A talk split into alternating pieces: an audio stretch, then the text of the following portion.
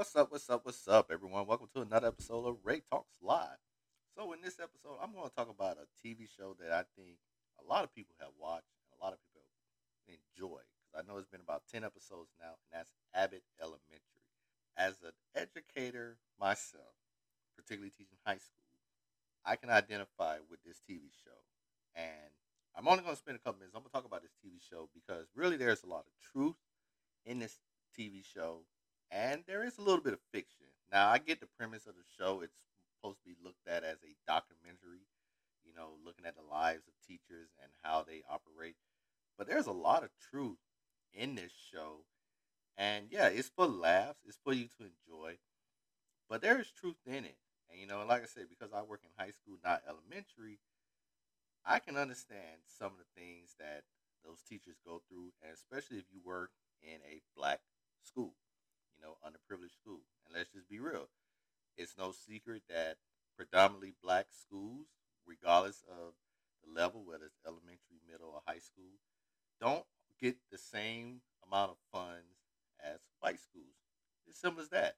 And I mean, a lot of it is based on property taxes because if you have more, a higher tax income, higher property taxes around the school, yeah, they're going to benefit more because of the money in the neighborhood versus black schools.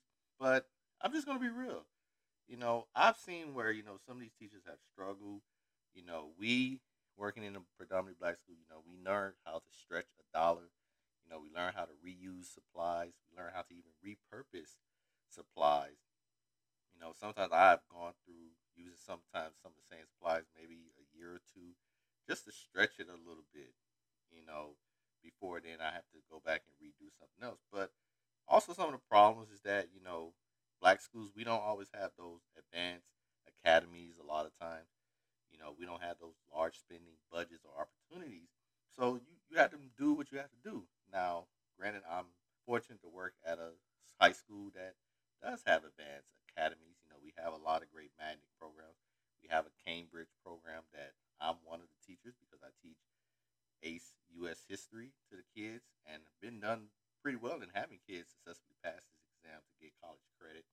But it's it's the show is just unique because you know it, it shows you different ideologies, it shows you the struggles, it shows you different things. You know, one of the things I see from the show is that old school sense of true educators, you know, people who went to college for education. You know, they were in an educational program, they were education majors. And then you have sort of like this new school idea, you know, people who are sort of fresh out of college or TFAs, America, or sometimes those career transients, you know, people who, for whatever reason, lost their job in the career they were doing. So they say they want to transition to education maybe for a year or two, maybe three years. And if their career opens back up, they'll go in. Or some just come into education until that job they want opens up. And so you get that little clash between educators and newbies in a sense.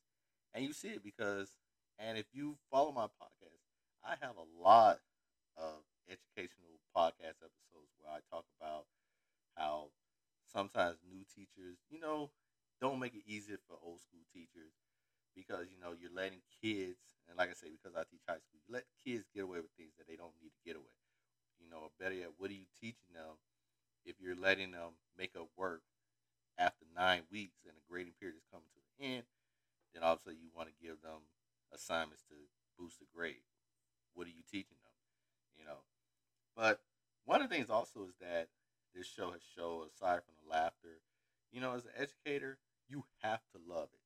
You know, this is one career that will burn you out after two or three years if you don't enjoy or you don't love what you're doing and then especially you know when you're in a school that doesn't have the funding or is sort of always gets the short end of the stick, you know, or sometimes use it as a guinea pig for testing out stuff, it, will wear you out. It'll burn you down, and then plus there's so much red tape, there's so much bureaucracy, there's so much non-parental support.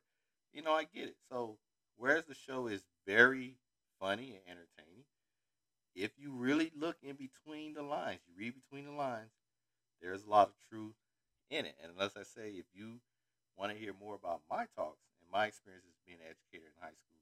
Like I said, my podcast library, there are plenty of educational topics, educational podcast episodes that I talk about. But like I said, I'm going I'm happy to see this show and hopefully, you know, it gets picked up for a second season, you know, because it's been very enjoyable once especially once you get to know the characters and you understand. I know the most important thing is from the last episode in learning how Ava really became or why she's a principal. Because really, if you're someone who's not an educator, or better, even if you are educated, you can see like, yo, she's not really the principal of the school, right? So if you did watch it, it was the open house episode. You finally learned why she became the principal, and now it sort of clears up the things. But like I say, what are your thoughts? You know, hit me up on social media. You know, you can follow me at Facebook and Twitter at Ray Talks Live. You can also follow me on Instagram at raytalks underscore live. You can also send me an email at raytalkslive at gmail.com. And with that, I am out.